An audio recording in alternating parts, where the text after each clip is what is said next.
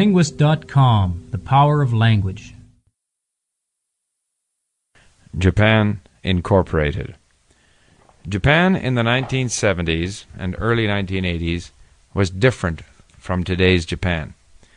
It was a less open society. During the first four years of my stay in Japan, I was first secretary at the Canadian Embassy. During this time, I was involved in initiating a program to introduce the North American platform frame wood building system to Japan.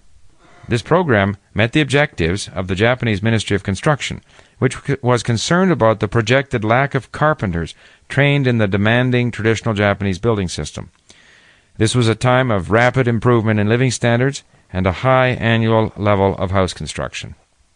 I enjoyed my stint at the embassy because of my close involvement with my Japanese counterparts, especially those like the Ministry of Construction officials and the members of the Tokyo Young Lumbermen's Association who participated in the introduction of the new wood frame building system.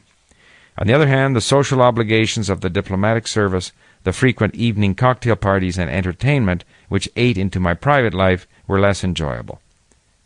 At the end of my embassy posting in October 1974, despite vague plans to return to university to do Asian studies, I was recruited by Seaboard Lumber Sales, a leading Canadian forest products company, to set up a subsidiary company in Tokyo. I would never have been given this opportunity had I not learned Japanese. I worked in the forest industry in Japan from 1974 to 1977 for Seaboard, and then returned to Vancouver with my family. We returned to Japan for a further two years, in 1981 to 1982, on behalf of another major Canadian forest products company, Macmillan Bloedel Limited.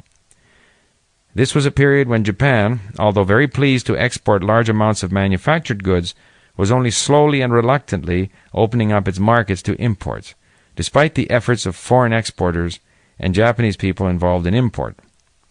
As the person in charge of Macmillan Bloedel's operations in Asia, I was responsible for marketing paper and pulp, as well as lumber. I occasionally encountered trade barriers. The paper industry in Japan was a tightly knit community of users, producers, and government officials.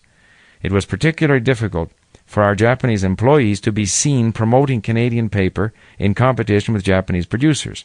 It was almost considered unpatriotic. A famous book, The Day We Ran Out of Paper, was written in 1981 under a pseudonym by an official of MITI, the Japanese Ministry of International Trade and Industry.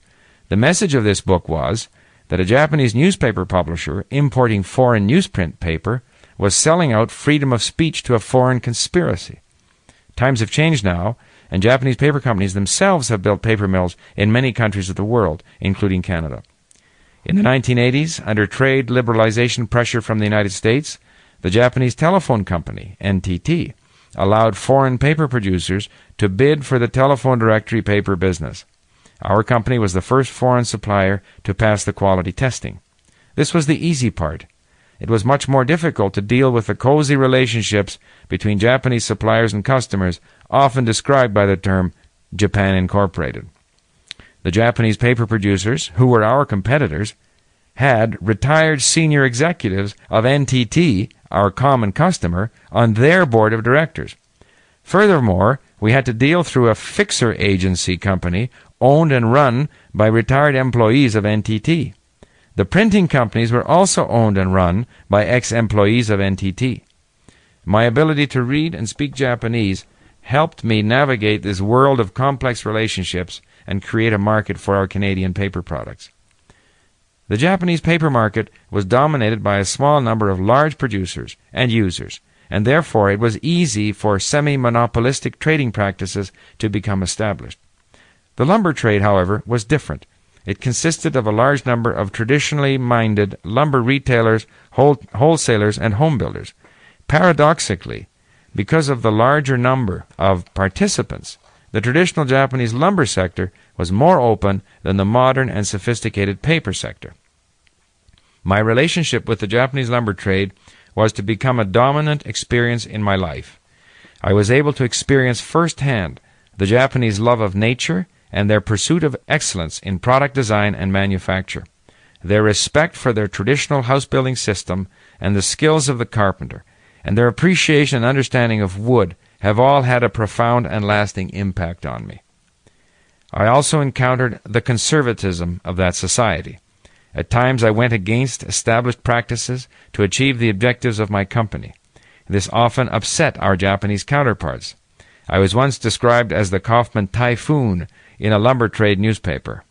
However, I always felt that Japanese business people were able to maintain an attitude of respect even when disagreeing on substantive issues. Mutual respect is an important part of the mood of Japanese society and a large reason for their social cohesion and success.